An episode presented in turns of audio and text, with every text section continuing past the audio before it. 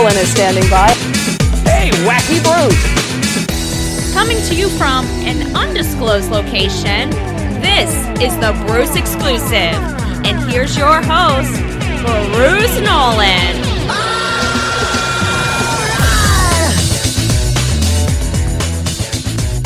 Ladies and gentlemen, boys and girls, children of all ages, welcome to another edition of the Bruce Exclusive, a Buffalo Rumblings podcast. I'm your host, Bruce Nolan. You can find me on Twitter and Instagram at Bruce Exclusive. Welcome back. Welcome back. Do you remember when you were a kid and you'd skin your knee riding the bike? No, just me. I'm the only one who ever fell. All right, cool. So, for those of you out there who don't have any idea what I'm talking about, because I'm sure, wink, wink, it never happened to you, sometimes when you would fall, your parents would say something along the lines of, if at first you don't succeed, try, try again. And that's the phrase that a lot of us clumsy people heard over the course of our childhoods. If at first you don't succeed, try, try again. Maybe you didn't make the cut for the school basketball team because you just weren't athletic enough. I wouldn't know anything about that. Maybe you didn't win the spelling bee. Definitely wouldn't know anything about that. But through it all, you would hear your parents say to you, if at first you don't succeed, try, try again. Maybe it wasn't your parents. Maybe it was your teacher. Maybe it was your coach. Maybe it was an instructor or a tutor of some sort. But we're all familiar with the phrase. You know, I'm not sure what the life was like for Brandon Beane growing up with his mother and father, Bob and Cindy. But I can almost guarantee you that they said that to their son Brandon on more than a few occasions because he believes in it when it comes to the Bills' defensive line. I mentioned to you a couple times on this podcast that the Bills have made significant investments and turnover in the Bills' defensive line, and I wanted to kind of expound on that thought a little bit. So there's two main things I want to get to today. The first one is this point. The second one is going to be a little chat about backup quarterbacks, and then we're going to try to get to emails and see how we do. But let's dive in to the first point. When he arrived after the draft in 2017, Brandon Beane looked at a Buffalo defensive line and said, okay, what do I have to work with? Shaq Lawson, Kyle Williams, Adolphus Washington, Jerry Hughes, Eddie Yarbrough, Cap Capi, Ryan Davis, Rickey Hatley, and then Beane made his only addition, Cedric Thornton. Now, let's fast forward to 2018. The biggest signing of Beane's first free agency was defensive tackle Star Lotulelei. Five years, $50 million. Trent Murphy was a big ticket pass rush signing in hopes that he could reclaim his previous form after the injury that he suffered in Washington. Owa Odighizuwa came over from the Giants. Tenny Palepoi signed a one year deal. When you look at dollars spent, it wasn't even close between defensive line additions and the remainder of the roster. So that year, the starters on the defensive line were Murphy, Kyle Williams, Star Lotulelei, and Jerry Hughes. And then you had Mike Love, Jordan Phillips, Harrison Phillips, Eddie Yarbrough, Shaq Lawson. 56% of the Buffalo Bills defensive line got turned over from 2017 to 2018. In 2019, the turnover continued even though the free agency focus was on the offensive side of the ball. Ed Oliver was the number nine overall pick out of Houston. Darryl Johnson was picked in the seventh round. Corey Liuget and Vince Taylor were brought in. So 33% of the defensive line room in 2019 was new faces, including the first pick of the draft for the Buffalo Bills. In 2020, after an offseason that was highlighted by the trade for former Vikings wide receiver Stefon Diggs, Brandon Beane spent his first draft pick yet again on a defensive lineman. He picked Iowa's AJ Epenesa at 54 overall. But even before that pick was made, they added Quinton Jefferson, Vernon Butler, and Justin Zimmer to the defensive tackle room, and Mario Addison as an edge rusher brought in from Carolina. After the dust settled, 50% of the defensive line room was new faces. But wait, there's more. In 2021, there was a continued focus on both investment and turnover. The first two Bills draft picks were edge rushers Gregory Rousseau, Boogie Basham. Efe Obada was added in free agency. Overall, Bills experienced 30% turnover in the defensive line room again. 30% of the people were new faces. Now, the final rosters for 2022 are not yet set. The draft picks have yet to be announced.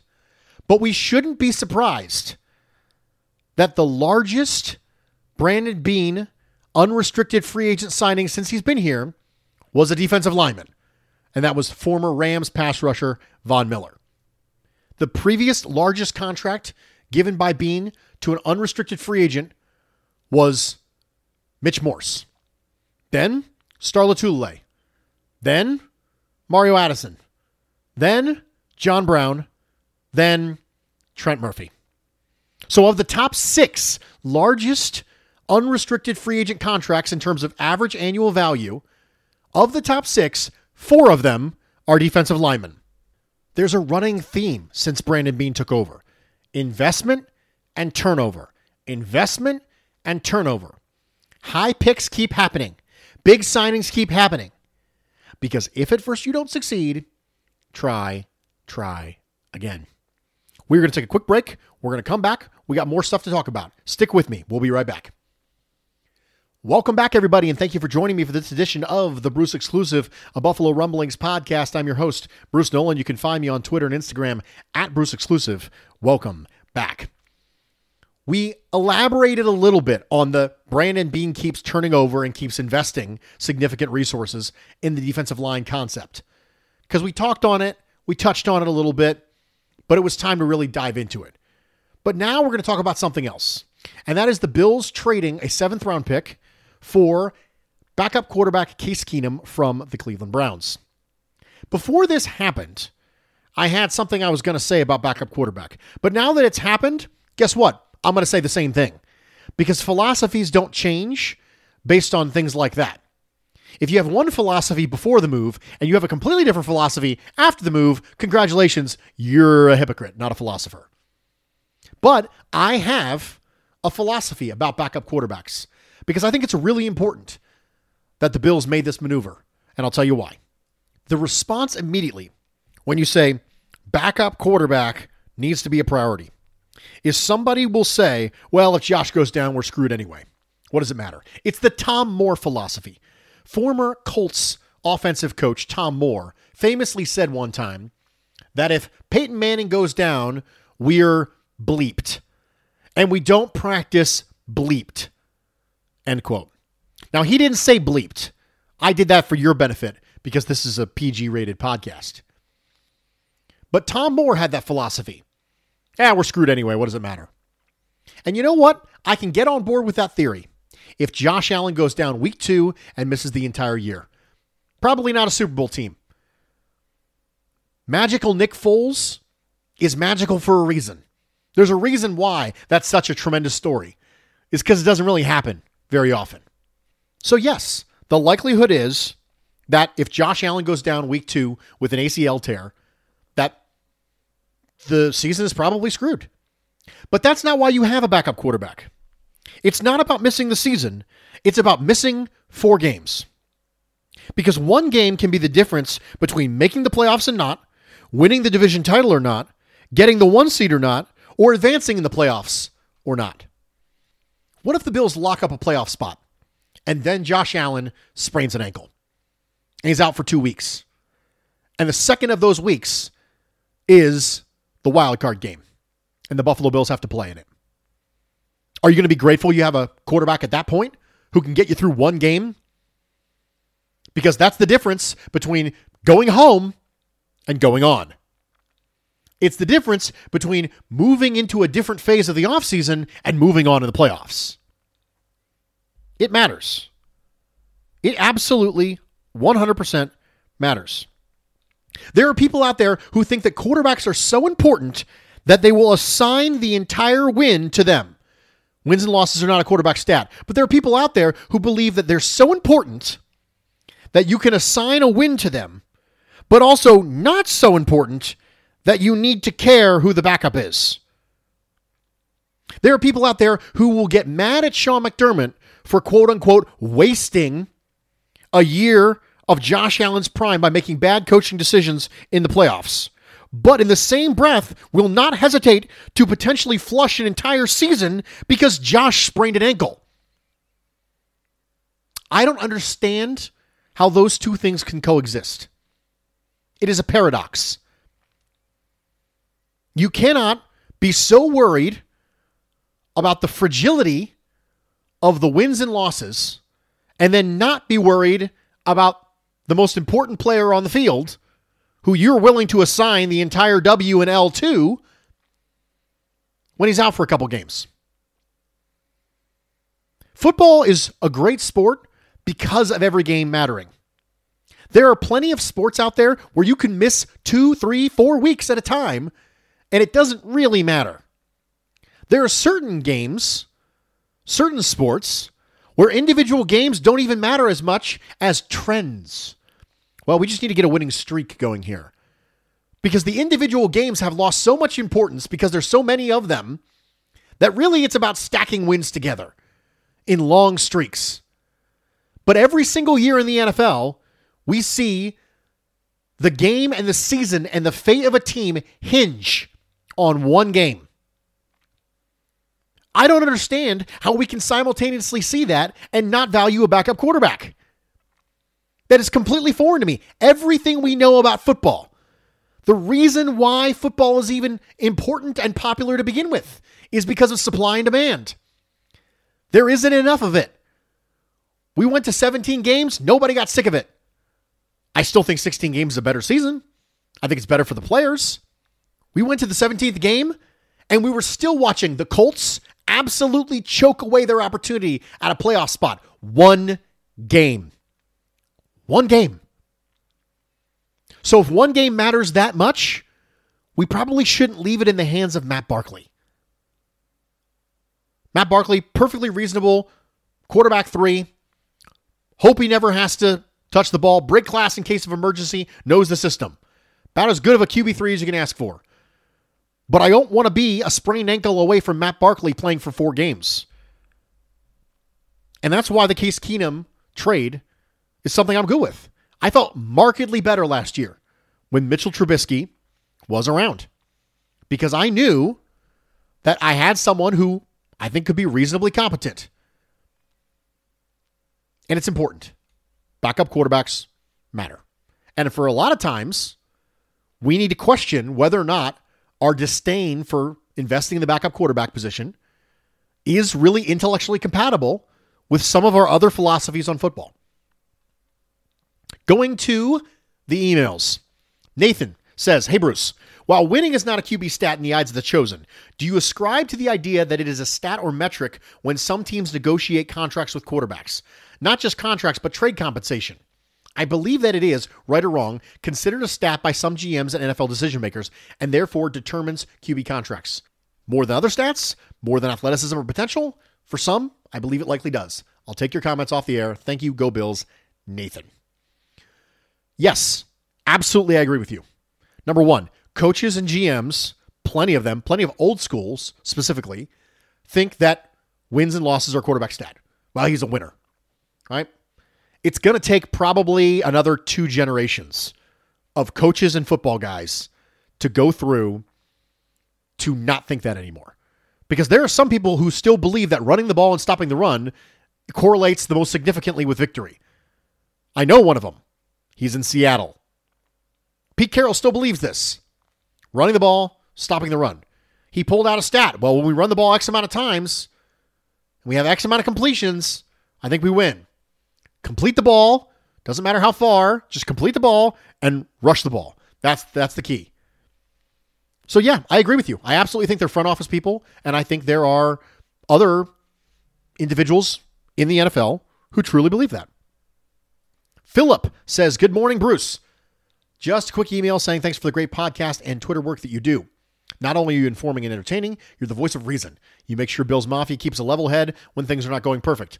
One last thing I've been asking you on Twitter for a list of beat writers to follow. I heard the message loud and clear on the pod. Having looked around at other franchises will make the grass look much greener over here. If you could make a poster sticky on Twitter, that would be awesome. Thank you, Bruce, and happy free agency. I don't know if I'll do it on Twitter or not, but I'll tell you right now the first place to start is the Twitter account called at 32 beat writers. That's at 32 beat writers. Follow them on Twitter. They follow all 32 teams beat writers so you don't have to. That's the purpose of that account. Start there. And then if you see beat writers you find interesting from other teams, go ahead and follow them individually. That is the best advice I could possibly give you. It will absolutely enrich your fandom. Nate says, first thing, the first three rounds of the Bills draft seem to be pointing to cornerback, interior offensive lineman, and wide receiver in any order.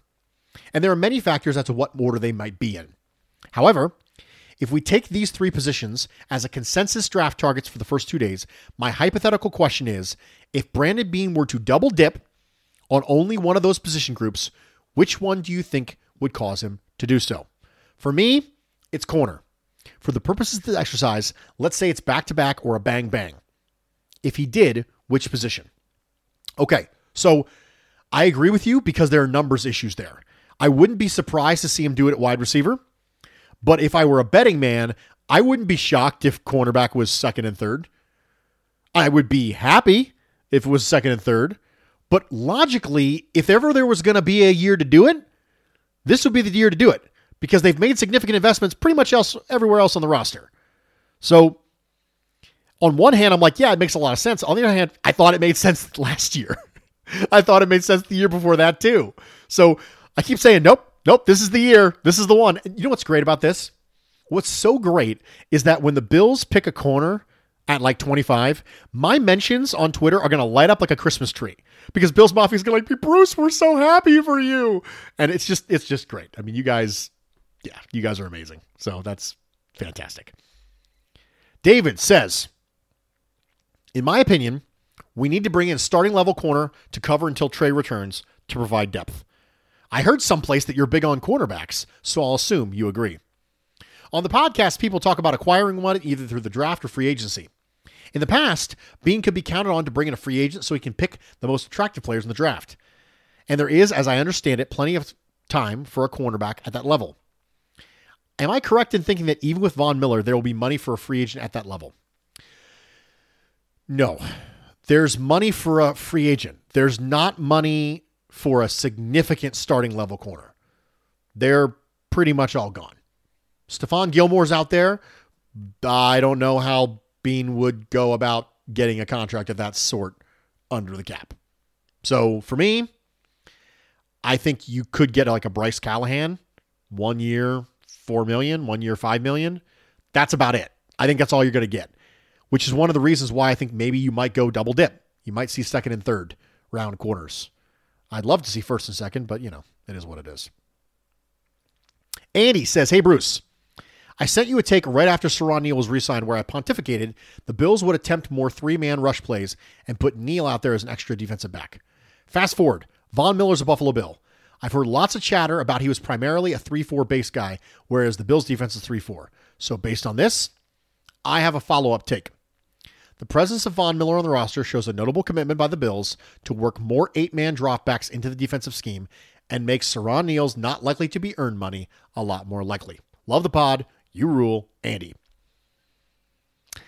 I think having the ability to get there with three is something that matters quite a bit.